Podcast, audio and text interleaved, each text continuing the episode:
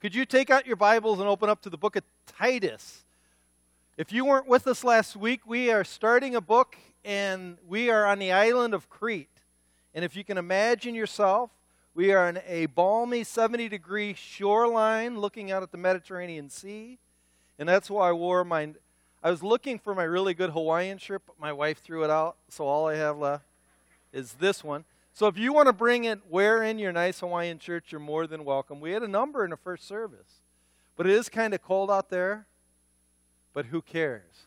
Brave it. Tough it out. We are the church of Christ. Onward, Christian soldiers. Anyhow, so imagine yourself we're here at an island. It's funny, when I uh, was going into my senior year in high school, I uh, joined an AP English class, and I had to get all of these books over the summer 14 books, and I had to read them.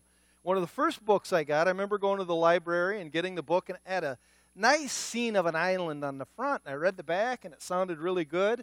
So it was about these boys that were shipwrecked on an island, and I thought, man, this is going to be a fun book. Because remember, when I was a kid, I, I uh, would watch this movie. My, my family would go watch the Swiss Family Robinson. It was one of our favorite movies. We'd pack into our station wagon, put sleeping bags on the top, drive into a movie theater and watch the Swiss Family Robinson about these people shipwrecked on an island. They had, a, you know, a tree house for a house. I always wanted that. They rode tigers and ostriches and battled pirates with crooked legs, and they swam in waterfalls. And man, I couldn't wait to read this book. This is going to be fun. I turned it to the front. The title of the book was Lord of the Flies. If you know anything about Lord of the Flies, you start reading it and you go, This is a really disturbing, dark book. It's a really simple story. These boys are from an English school, very civilized English school, and they get shipwrecked. Actually, their plane crashes into an island during a nuclear war. Very nice backdrop for a, for a book. And uh, they start deciding who's going to lead all of these boys. And this guy steps forward. His name's Ralph. They say he's a good looking guy, very kind. And he takes his conch shell and he blows it, and all the boys come streaming to the front of the beach. And he says, All right, this is going to be the shell of order, and anybody who wants to speak has to have the shell. Very civilized. But then there's another guy that he elected to be a hunter. This guy's name's Jack. Jack was a bad dude. Jack ended up hunting pigs on the island when he was supposed to keep the lookout fire. He didn't do that because he liked hunting pigs. And him and his buddy, they would put on war paint and they'd sever the head of a pig, which was put on a pole, and flies would be around. That's called Lord of the Flies. And actually, Lord of the Flies is an old term in the Bible for the devil or Beelzebub, Lord of the Flies. But the whole thing was dark, it was really demented. And it was about these boys who were civilized turned into bitter savages. Terrible. And in the story, there's this beast or monster in the forest. And the little kids were scared. And so Jack got all his buddies to go hunt the beast, hunt the monster, kill the monster. And one guy, Simon, who was supposed to be like a Christ figure, he, had, he was very nice. He, he realized the beast was this parachutist that died and was hanging in the trees and he realized the beast didn't exist. And he ran out to tell all the boys, There's no beast, don't worry about it. When he went to tell the boys, they thought he was the beast coming out of a dark forest and they killed him. And it's a great book, really good book. Anyhow, Simon said this during the book. He said this maybe there is a beast, maybe the beast is only in us. And the idea of this book is that even if you take civilized people without any kind of rule, without any kind of leadership, we're kind of dark and get out of hand. And I want to start with that because what we go into has this idea in mind. Isaiah 26:10 says, "Even in a land of uprightness, even in a place that's great, the wicked will still do evil." In other words, you can bring people to a nice island, play a steel drum, give them pineapples and grass skirts, but there's still something inside of us that needs to be corralled. And if it's not, it can become like Lord of the Flies. So, what is it that corrals people? We're going to talk about that in Titus. And some people don't like this. They don't like it at all. Our culture hates this. But if you could follow along with me, we are doing a verse by verse study in Titus. We're starting today in verse 5 of chapter 1. And the title is Leadership Matters. It really matters. And I'm sitting on this stool today. I'm not taking the pulpit for a, a reason. So I don't look like I am above you. I still want the scripture to be above me and all of us because I'm not above you. And this verse sometimes is taken as a way for the pastor. You know, they get that long face and they say, You must obey me.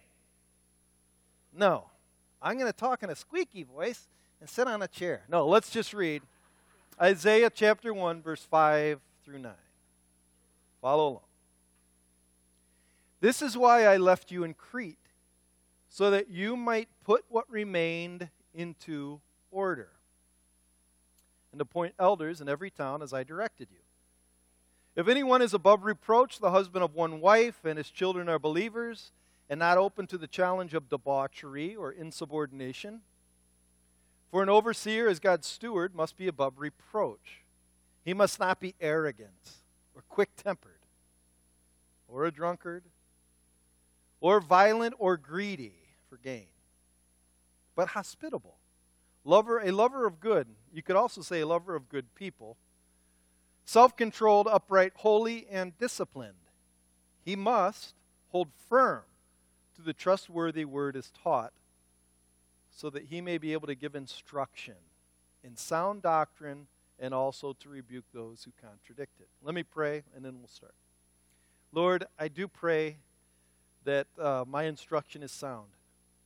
I pray your Spirit helps me to make my instruction sound, and I pray for the hearers that they'd understand my intent. It's to serve the church and not myself. We love you, Father. It's in Christ's name. Amen.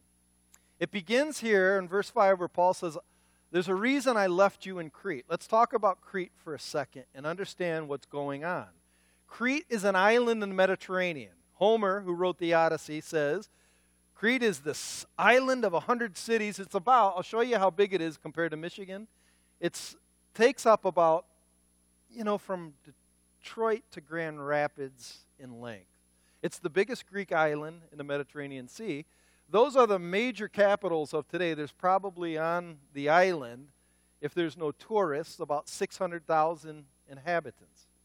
But there's, they have their prime income is tourism, and they have anywhere on a weekly basis to 20 to 30,000 tourists a week. So it's a populated island. Those red dots are smaller islands, fishing islands. And then you have the triangles are there's mountains It's mountainous in the middle where there's a lot of skiing and hiking. And it's a beautiful island, actually. And if you went from one end to the other, it's about a three days walk. Well, this is the island Titus was sent to by Paul. It's out in the Mediterranean. So, where did the Christians come from? Because he, he says here, this is why I left you in Crete, so that you might put what remained in order. And the idea is there's something already happening, and I want you to work on that. Well, in the book of Acts, if you remember, Peter gave the very first sermon. He's preaching in Aramaic, but everybody hears him in their own native tongue.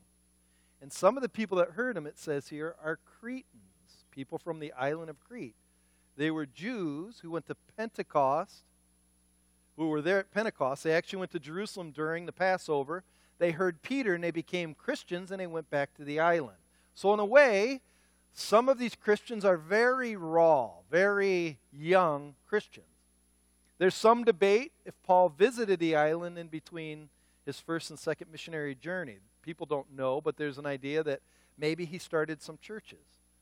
But to give you context, it's a big island, lots of people, lots of cities. Titus is sent there. All right, what's he sent to do? Look at verse, verse 5. It says, you might put what remained into order. So he's sent there to actually set people straight. The Greek word, I can't say too well, it's epidiorthu, means to put the order to basically what already was started complete, to basically take a young church and mature it. Even the idea of straighten it out Paul said, One of the worries I have for the church is that people will worm their way in and start twisting it, twisting the doctrine. And Titus went there to make sure it stayed straight, sound doctrine, straight line, to straighten it out. So the first reason Titus was sent there is to make sure the church was growing and being led in the right way. Before we go any further, I, I think we need to talk a little bit about the church, the purpose of the church, because leadership only makes sense, in the need for good leadership, only makes sense if you see the church in a right way. Because I think the American church is often it's often viewed as something it's not meant to be. I think there's three ways to view the church. I think the first two ways I'm going to present to you is how your average American Christian views the purpose of the church. But I want you to see the third way is the intent. I think some people really have heard this said the church is a hospital where sick people come to be cured. Where people come so they will receive grace, they will receive sermons that soothe them, and when they leave, they'll say, Man, I felt good. I feel good. So the church's objective is to make you who've been fighting the world all week to come in here and just to be encouraged. There's truth to that. But it's not the whole truth, it's partial truth. Some people think the church is a stage where the pastor is funny. Everybody do the Michigan rag. Jazz hands, jazz hands. Wow, he's a funny guy. Man, wasn't that a funny sermon? Or boy, that was a good sermon. And the music's intention is to just wow me and get me caught up in a moment. It's a stage. And you know what? If we don't put on a good show, there's a lot of churches that put on a really good show. And truthfully, I'll be honest with you, even when I when I prepare to preach, today's a tough one because I'm going more extemporaneously and I know my words. Sometimes I say things that are not too good. They aren't. I worry, and I worry that people are like, he's not polished. He's kind of a hack. That guy, he's really not a performer. Let's, let's get a good preacher up there. Come on. In a way, I think that's what Americans want. They want to be entertained. But what is the church? According to Paul, there's a metaphor he uses often. And if you look at it, it is really powerful. We are we are the bride of Christ. Now, when a man stands up here to get married, and he says, I do, and a wife says, I do, there are two things she is committing to, and two things the husband wants from her. He wants her to love him with everything she's got, to build an intimacy. And a bride, he does not want a bride who sleeps with other men, who's an adulteress in, in church language, adultery is called idolatry, where we run after everything else but our lover. Who's our lover? Is Christ. I want you to go to 2 Corinthians 11. Take a look at this. Watch how Paul views the church. This is really powerful, and this is why Titus is sent to the island. 2 Corinthians chapter 11. Verse 1. So, Corinthians, whenever you read like Corinthians, Ephesians, Colossians, it's a city where there is a church. And he's writing a letter to that city. So the Corinthians are Corinth, and it's Second Corinthians. It's not like Donald Trump said, two Corinthians. It's second letter to the Corinthians. And he says this to the Corinthian church. Verse 1 I wish you would bear with me in a little foolishness. Do bear with me. In other words, this church is getting these super apostles, these guys that are probably dressed in ties, look really good, talk really well. And Paul's saying, now, yeah, but they don't, they don't know you like I know you. Now, listen what he says in verse 2. He says, For I feel a divine jealousy for you, since I betrothed you to one husband to present you as a pure virgin Christ. This is the bride analogy, verse 3. But I'm afraid that as the serpent deceived Eve by his cunnings, your thoughts will be led astray from a sincere and pure devotion to Christ. So he's writing to the church to say, I am jealous for you. Stay with your husband. That is why he sent Titus, who's assigning elders to the church to keep us in love with our Savior. To not let this island, this church, become Lord of the Flies, but to be a pure, singular to the gospel church. That's our job. So how does he do this? I kind of I read through it. He does this by it's very simple. Titus says it. How do you keep the church on the straight, narrow to straighten them out? He appoints elders. He appoints elders. That's what it says in Titus chapter 5. This is why I left you in Crete, so that you might put what remained into order, meaning keeping the church a singular bride, and appoint elders in every town. So, in this town, in this island, there were many cities, and he was to appoint elders. So, let's talk about what this means. First of all, the word appoint means Paul gave authority to Titus, who gave authority to leaders to be put in a church. Now, that word authority, we hate it. I hate it, actually, because I was actually meeting with our elders. I'll talk to you about them in a second. And a couple of the elders said, Sometimes, Chris, you need to lead a little bit more than you do. And the reason why I don't is because I know the atmosphere of this whole word of authority. We hate authority. We're Americans. You can't tell me what to do. Who do you think you are? Because you stand up on a pulpit? I'm not going to listen to you. That's our nature. And so when we're put in charge, the only way we can lead is if people allow us to. I want to show you something interesting. Go to the book of Hebrews, chapter 13. And this is why I'm sitting on this chair, because I'm underneath the Bible. I'm not trying to lord this over. So, see, some people will use this as like this Josh, I'm your pastor, and you doggone it, he better do what I say. I mean, they get, you know, this pastor, sometimes pastors walk around like this. Some put on a tie and they walk like this. I've seen some walk like this. They, they shake and they kind of hip hop when they talk. Oh, oh, oh, what, what in the world's wrong with you? That's the Spirit of God. Why don't you walk like that at work? Karen, you know, I'm your waiter. Hey, well, stop that. What is wrong with you? Anyhow, look at Hebrews chapter 13. Hebrews 13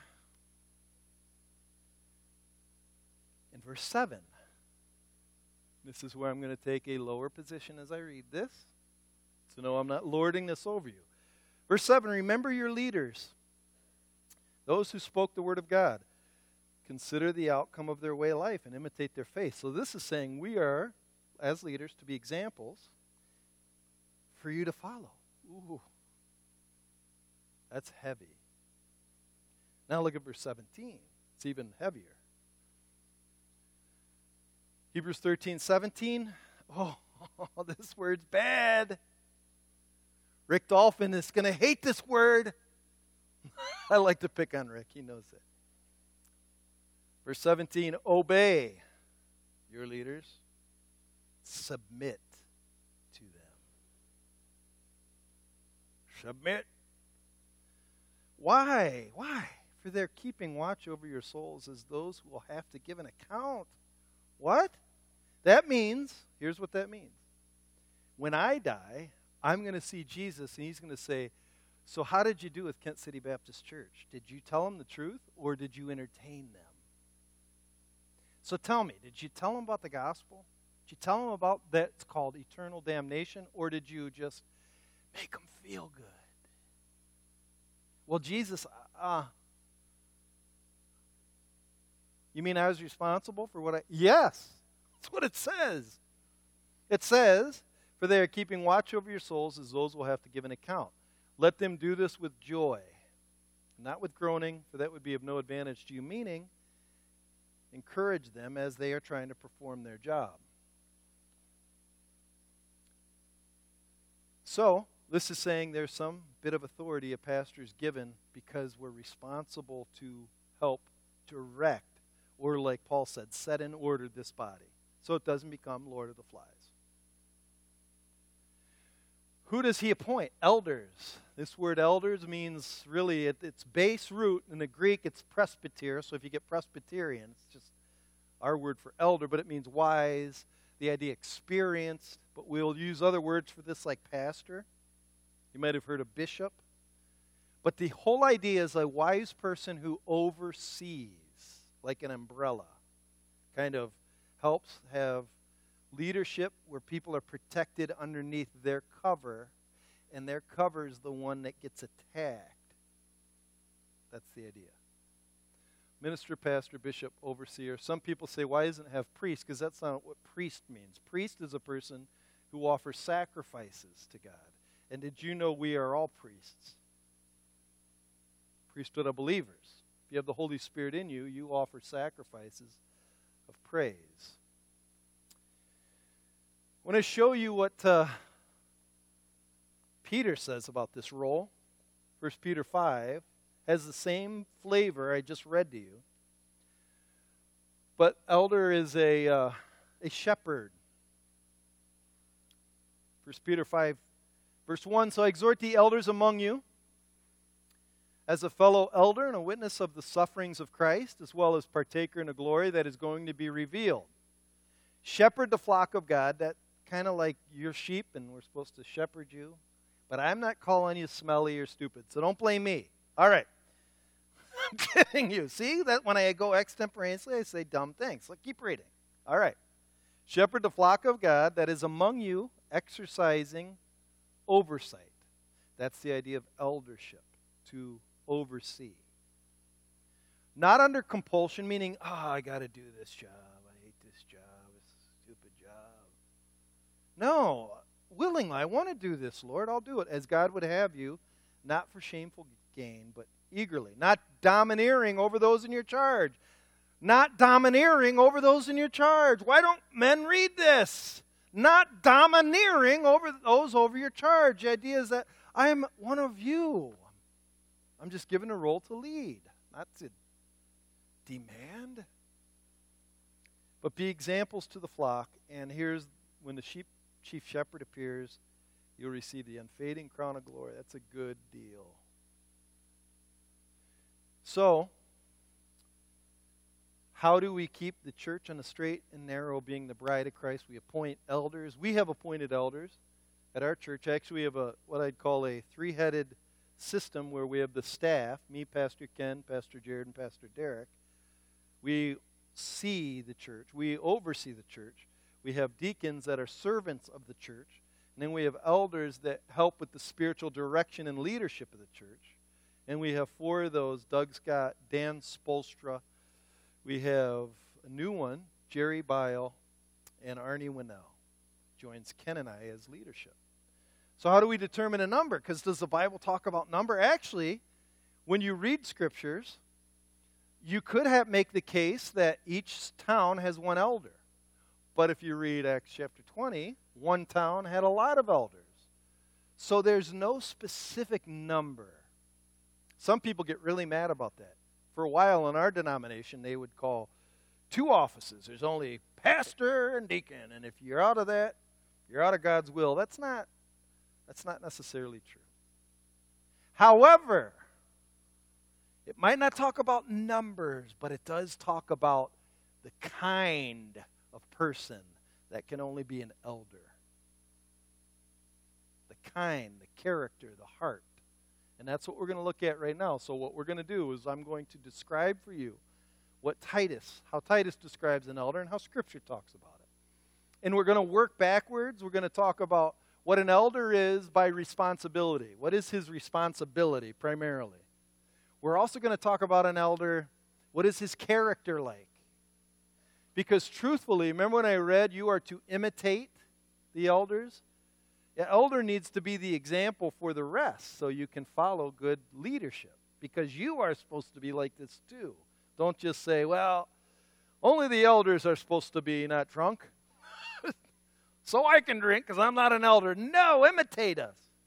And then we're going to talk about. Are you ready? I know I shouldn't do it. But we have to do this.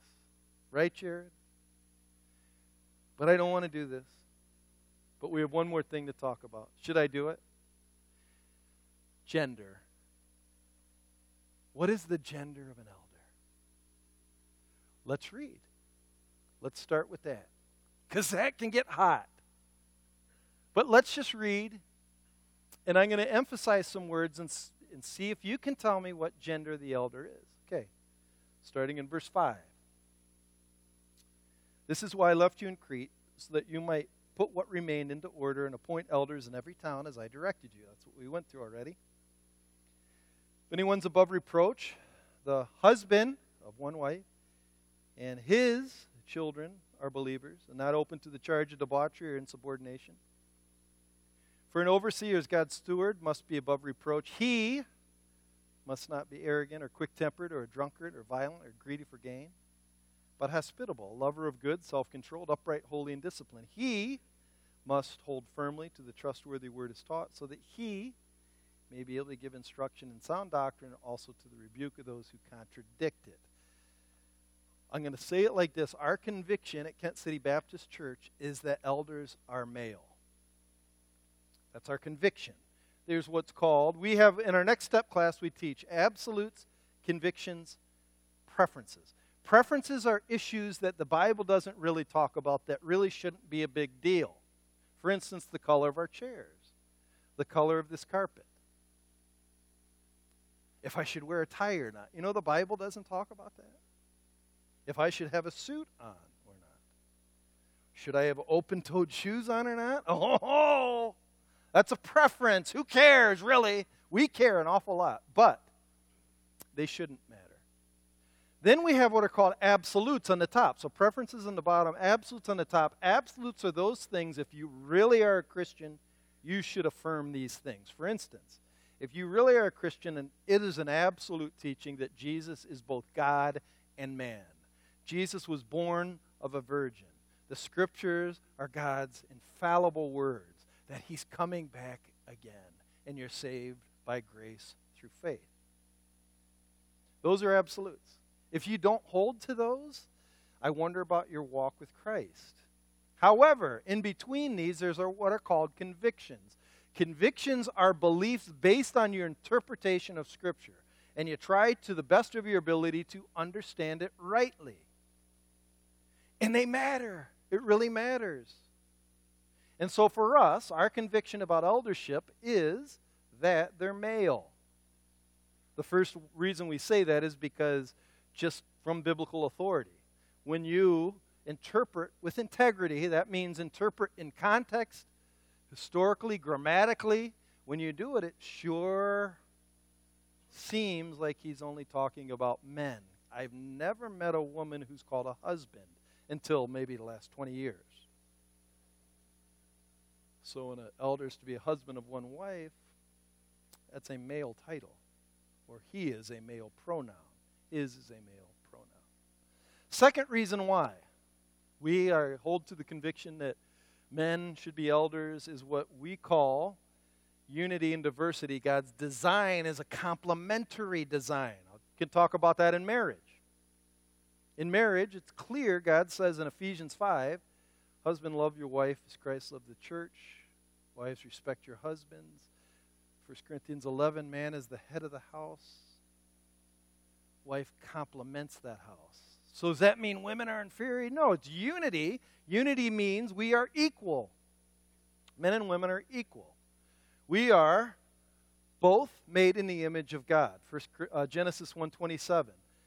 I've made man, male and female, meaning we both represent the image of God equally. Number 2, we're of same substance. When Adam was a rib was taken out of Adam, he looked at Eve and he said, "She's bone of my bone flesh of my flesh. Same substance. And same worth in the eyes of God. Look at 1 Peter 3. I want you to go to this because this is a very interesting verse. In so many ways. 1 Peter 3 7.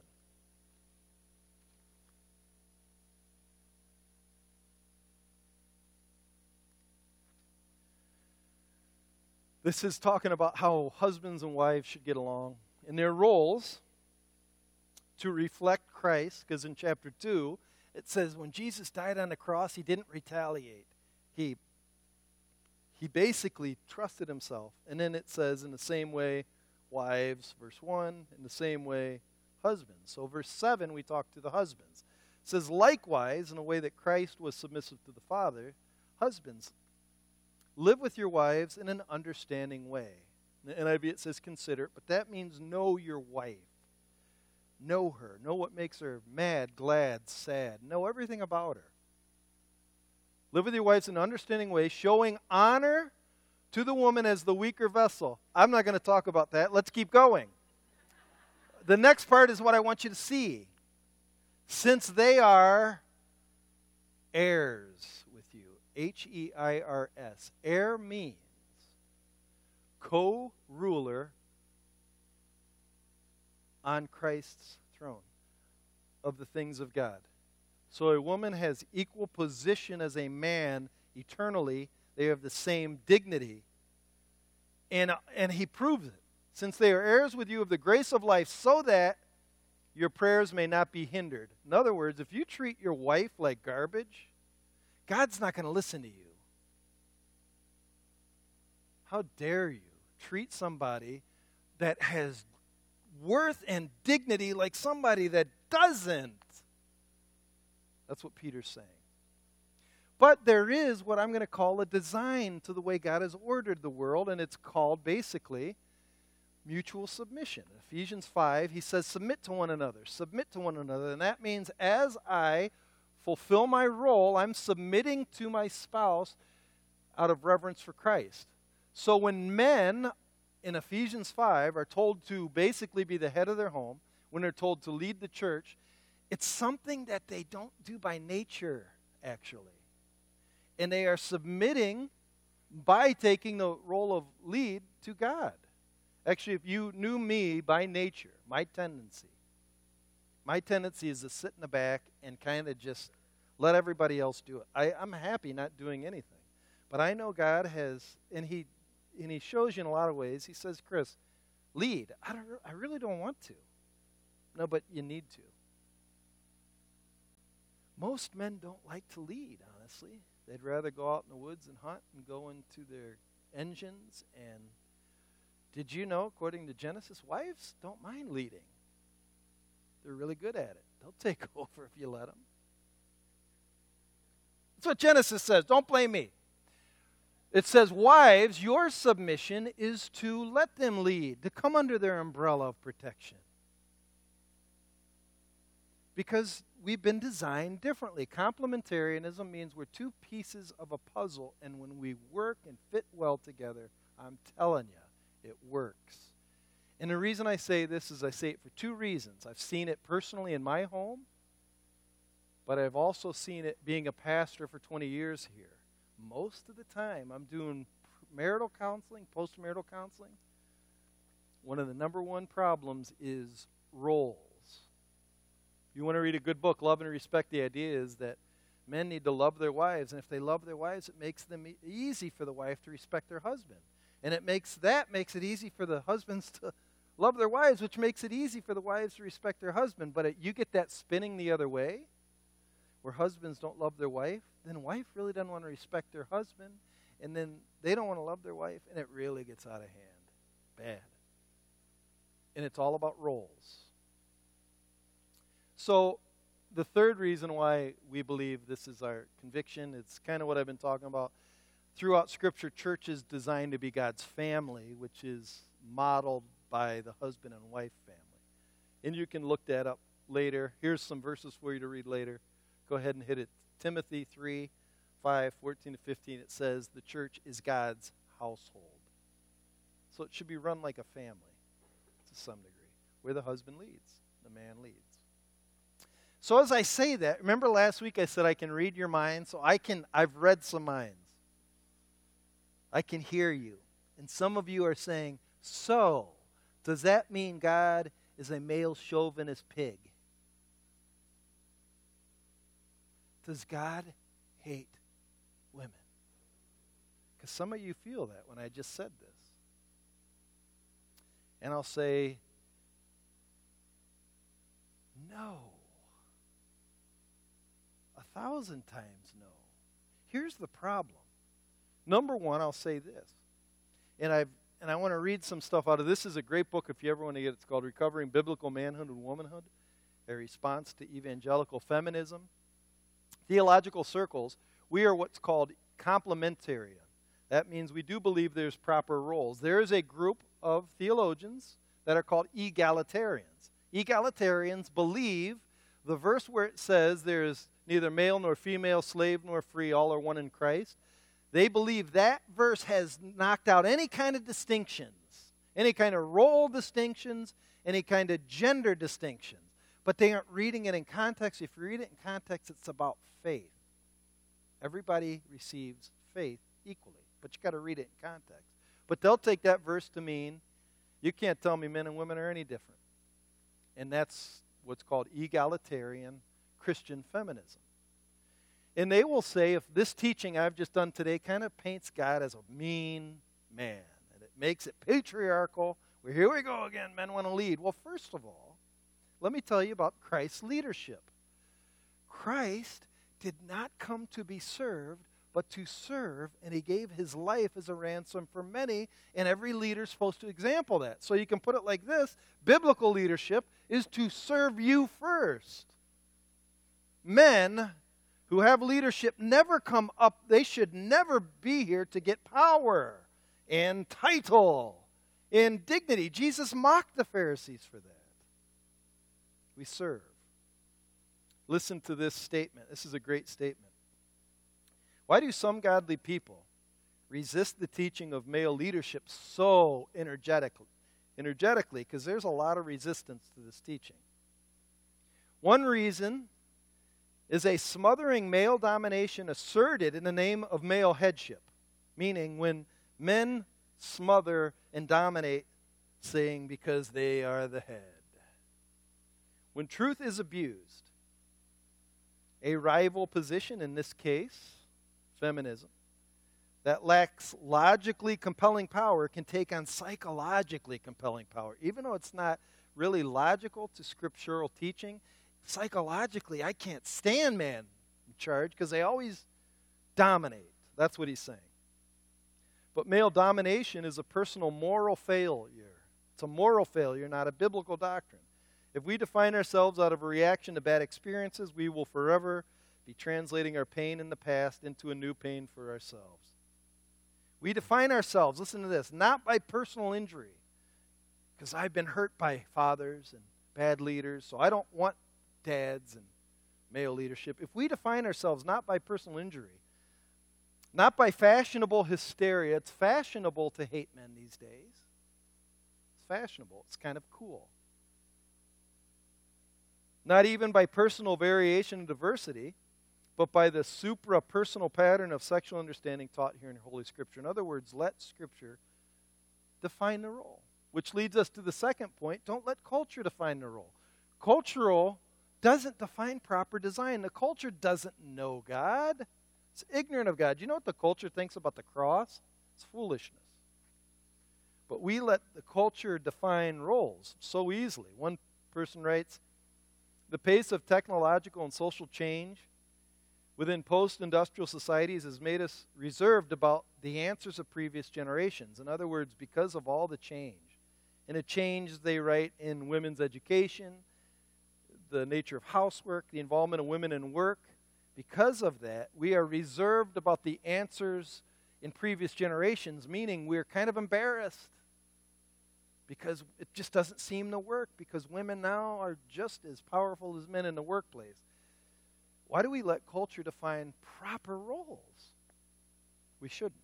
That's what they're saying. And then the third thing is this is that radical feminism, when you really look at it, it's an experiment that's failed and is failing. Here's what radical feminism teaches I am not talking about dignity for women or res- equal respect and dignity. That's biblical feminism. Radical feminism has three tenets. Listen to them.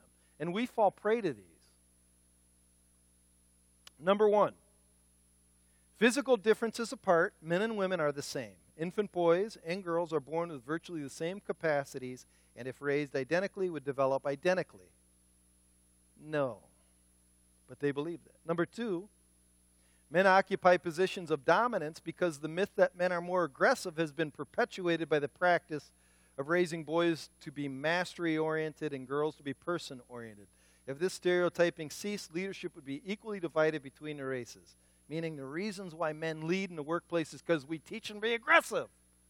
So, what we need to do is not have such aggressive recesses and we need to kind of calm the boy down because if we do, then they won't be so aggressive. No, that they're, they're made different. And then the third thing that radical feminism teaches is this True human individuality and fulfillment will come only when people view themselves as human repository of talents and traits without regard to sex. Meaning, quit looking on the outward if you have long hair or whatever. Just look at their talents. We're all equal. There's no roles, there's no role identification. And this kind of teaching is destroying people. Listen to this statistic. This is just one, there's hundreds of them. The book The Boy's Fathers writes we have found that, unlike the majority of children in America, 67% of boys with sexual problems, that would mean transgenderism or even wanting sex changes, 67% of these boys were not living in a home with their biological father. In fact, the biological father was absent for nearly all of the boys who had been diagnosed as having the most profoundly disturbed sexual role adjustment. In other words, one of the biggest problems for boys is when there is no dad. They don't know what it looks like. I read another statistic. This is bizarre. Take a baby from the age of zero to five. What do you think the average amount of time a father spends with that kid in the United States? Two minutes.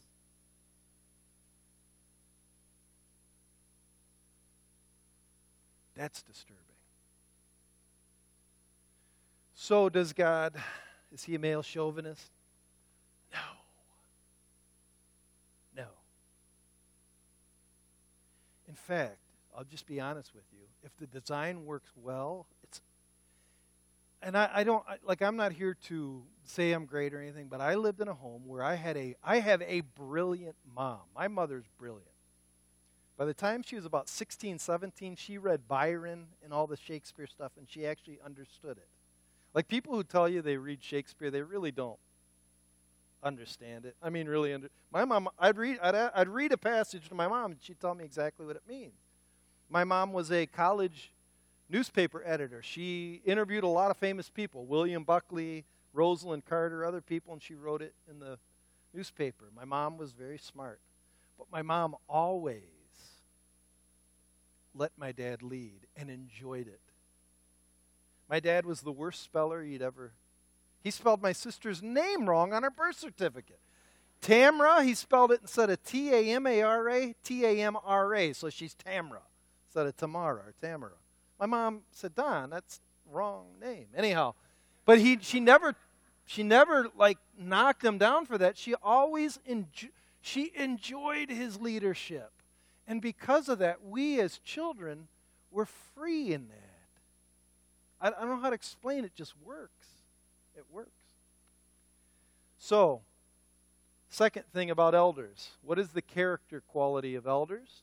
Let's read. There's one word that should jump out in the book of Titus. Look at Titus. I'm going to read 6 and 7. There's one phrase that should jump out. See if it jumps out. If anyone is above reproach, the husband of one wife, and the children of believers, and not open to charge of debauchery and subordination for an overseer as God's steward must be above reproach. He must not be arrogant or quick tempered. If you notice, the, uh, jumps out at you above reproach. What is above reproach? Sinless. They need to be sinless. No, no, no. First John says everybody sins. Everybody sins. And if you ever have a pastor that acts like they're sinless, it's bad. And if you ever have a pastor or a leader that acts like they're sinless, talk to their wives and it's over. The case is done. It's over. But above reproach literally means this it means two things. In a public forum, meaning in the public community, there's a, they have a good name. There's no lawsuit against them. They, they, people aren't taking them to court. In the public domain, if you go down the street and say, hey, what do you think of that guy? He's a good guy. Yeah, I don't have anything wrong with him. But in the moral, where I'm going to say underneath, above reproach means if you lift up the mask underneath, is it clean or. I remember one time I went to the backyard. I was cleaning our backyard, and there was this, just this piece of plywood. I went to lift it up. It was nice on the top. I lifted it up, and all kind of worms and caterpillars and millipedes and slugs were under there. Above reproach means when you lift up my life and really look inside, I don't have that stuff best way to put it, I'll tell you who's not above reproach Harvey Weinstein. He is not above reproach. So there's two areas we talk about. Let me read through them. The first, he's going to talk about being above reproach at home. And then he's going to talk about being above reproach when you are alone. So, first at home, listen to what he says.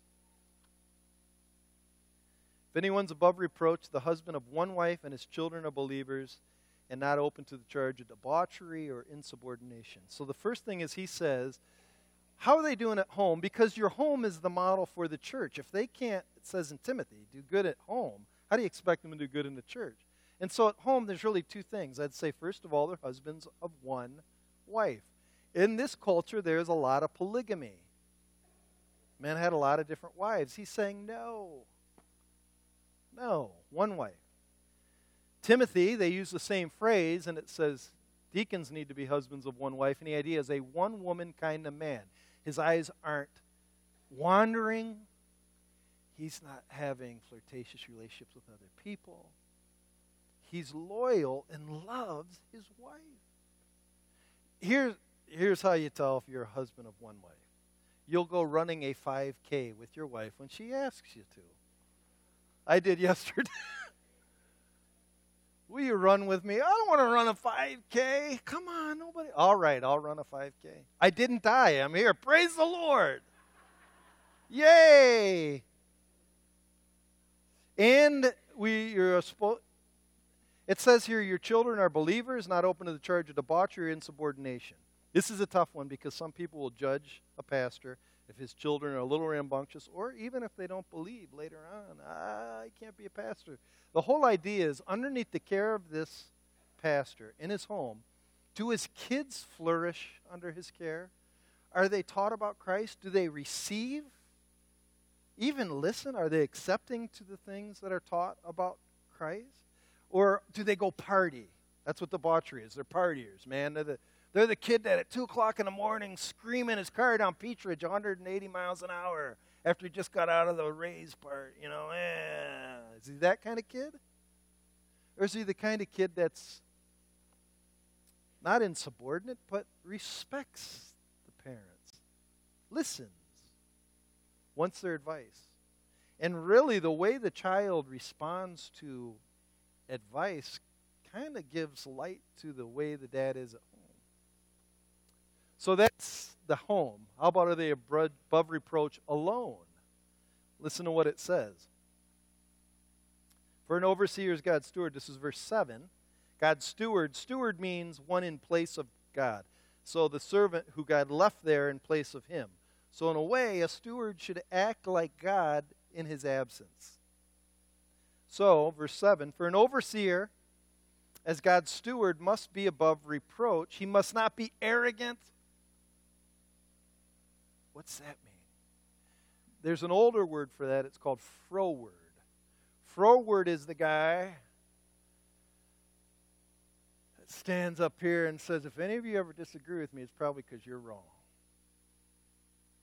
There's, there's leaders like that. Anything, if you ever, if you ever take that tone with me, do you know what's going to happen to you? Because I'm always right. I'm always right. That's what froward is. It's a heart that is callous and pushes people underneath them. But a non froward person is like, tell me, how do you really feel? It's an accepting I want to know. Don't be froward. Second thing here is quick tempered or a drunkard or violent or greedy for gain. So they need to have self control. They need to have self control with what they put into their body, drink, I would even say food. Self control. They need to have self control when it comes to their emotions. Are they angry? Because you guys aren't doing what I say. Like, ah, I'm mad all the time. Ah! There's some leaders like that. You gotta, you're scared to talk to them because they just get out of it. What's wrong with you? Like, man, what is wrong with that guy? There's leaders like that. Self control with money. We ask you to sacrifice, but we can't. Third thing is hospitable. This is how you are to outsiders. Hospitable doesn't mean a pastor has all the new attenders over to his house every Sunday at 2 o'clock. See? He's hospitable. No, hospitable means you invite people into your life. You like people. Like when you're with people, you really like them. I gave this illustration a while ago to try to explain what, it, what, is, what is the heart of a pastor. And, and I'll tell you about Derek Max. He's not here, so he has no idea I'm saying this. He's with our teens, he's a lot of them. When he started working with us, it was 1997. He came from Cornerstone, he was interning. And I had a number of interns that wanted to intern as youth pastors, and I would have them over to my house and talk to them a lot of times after youth group. So I'd say, "What do you think, of, Derek? What do you think of Stacy Manson?" Who, Derek would know exactly what she's like. I'd ask some other leaders, "What do you think of that, that Brian guy? I don't. Who are you talking about? I don't, I don't know who you're talking about." I could ask Mike Buckner about people. He'll tell you exactly who, he, who they are. But then you have some other leaders, they don't even know. A, a person who's hospitable knows the person they are leading. That's how you pastor. A pastor knows where to take people, where they're at, and how to lead them. They're hospitable, they invite people into their life. And then the final thing is they know God. Listen to how it ends. Not only do they really know people, they know God. It says, uh, hospitable, lover of good, self controlled, upright, holy, and disciplined. Upright, they do the right things. Holy, they're pure, disciplined. They have control over their body, in their life, in their mind. So that's the elder's character. And really, that should be your character too, because you're supposed to be imitators. Then the third thing is really simple. The final thing what is their responsibility? It's not hard, it's pretty clear. Verse 9 He must hold firm to the trustworthy word as taught, so that he may be able to give instruction in sound doctrine, and also to rebuke those who contradict it. So there's something that's interesting in here. You notice the end it says, rebuke those who contradict it. The idea is some people might worm in to try to twist the church. No, we're going straight. We're staying pure. We're heading in a direction. We're keeping things in order. And we do that with this. So an elder needs to know this book. They need to really know this book. They need to know, that means you notice, they need to know doctrine. They know how to instruct others, how to take it and apply it. So they need to instruct others with sound doctrine not just be good teachers, but to be able to lead people with this like a staff, like a light in a dark place. But they also need to hold to this and this only. Some pastors, some priests know all of the councils of uh, 80, you know, uh, 325, the council, uh, Clement and St. Ignatius, and they know the canon law. They know all that stuff, but do they know this? Do they know this? In this alone. Well, I know what Luther and Calvin, all those guys say, but do you know this? Because this is where God's life comes from. I think this is one of the best verses that talks about the responsibility elder. It's found in Jeremiah. Turn to Jeremiah 15. This is an amazing verse. And it's for all of us, actually. Jeremiah 15. and uh, verse 16. Jeremiah was a young guy when he was called by God. Some people think he was 12, some 18, maybe 20. And he had to go confront the sins of Israel. It's a terrible job. But verse 16, God's talking to Jeremiah, and he says, and Jeremiah is talking to God, and he says, Your words were found, and I ate them. Jeremiah is saying, It's kind of like I took your words in, and your words became to me a joy and the delight of my heart. I sat alone because your hand was upon me, for you had filled me with indignation, meaning that when he started really understanding the word, he saw the world as it is. Verse 18 Why is my pain unceasing, my wound incurable, refusing to be healed? Will you be to me like a deceitful brook, like waters? He's talking about how God, when he gives them a word, sometimes he's kind of rejected by people, feels alone. But verse 19 Therefore, thus says the Lord, if you return, I will restore you and you shall stand before me. If you utter what is precious and not what is worthless, you shall be as my mouth. The NIV says, If you utter worthy words, not worthless, you will be my spokesman. The people shall turn to you, but you shall not turn to them, and I'll make you to this people a fortified wall of bronze. The idea is that if you speak my words and you don't turn to the culture around you and the customs and be turned to them, if you don't joke, you know, just change your language so everybody likes you, but they start changing because of you and the Word, then you're my servant. That's what an elder does. Stands strong, doesn't change by the world outside. They eat the Word, delight in it, and lead others to it. I opened up with this story about Lord of the Flies, that rotten book about an island. But did you know that was written in the 1950s? A hundred years before that, there's another book about an island with the same characters named Ralph and Jack. And actually, Lord of the Flies was written as an anti, the book was named The Coral Island. It was a very popular book in Britain, and the person, William Golding, who wrote The Lord of the Flies, didn't like the book. Actually, William Golding, if you research his life, he was wicked to the core. The guy who wrote Lord of the Flies, he's a bad dude. Like his personal behavior was sick. And he didn't like this book. I wonder why. You know what this book was about? Boys who were shipwrecked on an island. And when they were shipwrecked on an island, they didn't turn wild, they actually turned good. They met the local inhabitants and they saved them from pirates. They met a Christian missionary and they started teaching the, the people on the island Christianity. And William Golding didn't like it at all because it was too nice, too good. Listen to one of the phrases in this book. And I have always found, though I'm unable to account for it, that daylight banishes many of the fears that are apt to assail us in the dark. In Lord of the Flies, he tried to say just the opposite. Everything's dark, and fear will overwhelm you and distort you. This book says when you bring light to the dark, the fear runs away. Did you know that the church is the light in the dark? Look at what it says. And I saw seven golden lampstands. And in the midst of the lampstands, one like a son of man. The seven lampstands are the seven churches. We aren't here just to be healed from pain, which is true. That's why we do come. We aren't here just to have times where we enjoy celebrating God. That's true. Sometimes we laugh. That's good. But we are here to shine as Christ's pure bride in a world that's desperately looking for it. We are here to bring hope.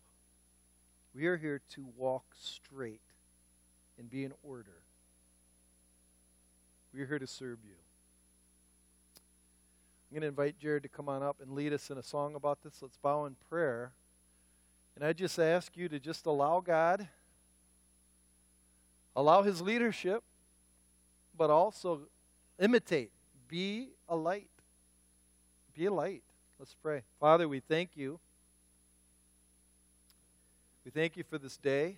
And more important, we thank you, God, for a place to tell the truth. Not many people tell the truth anymore. A place where you're not, so far, you're not stoned for telling the truth. Thank you for that. But I also pray, God, that your truth will set us free to be who we're supposed to be. We love you, Father. It's in Christ's name we pray.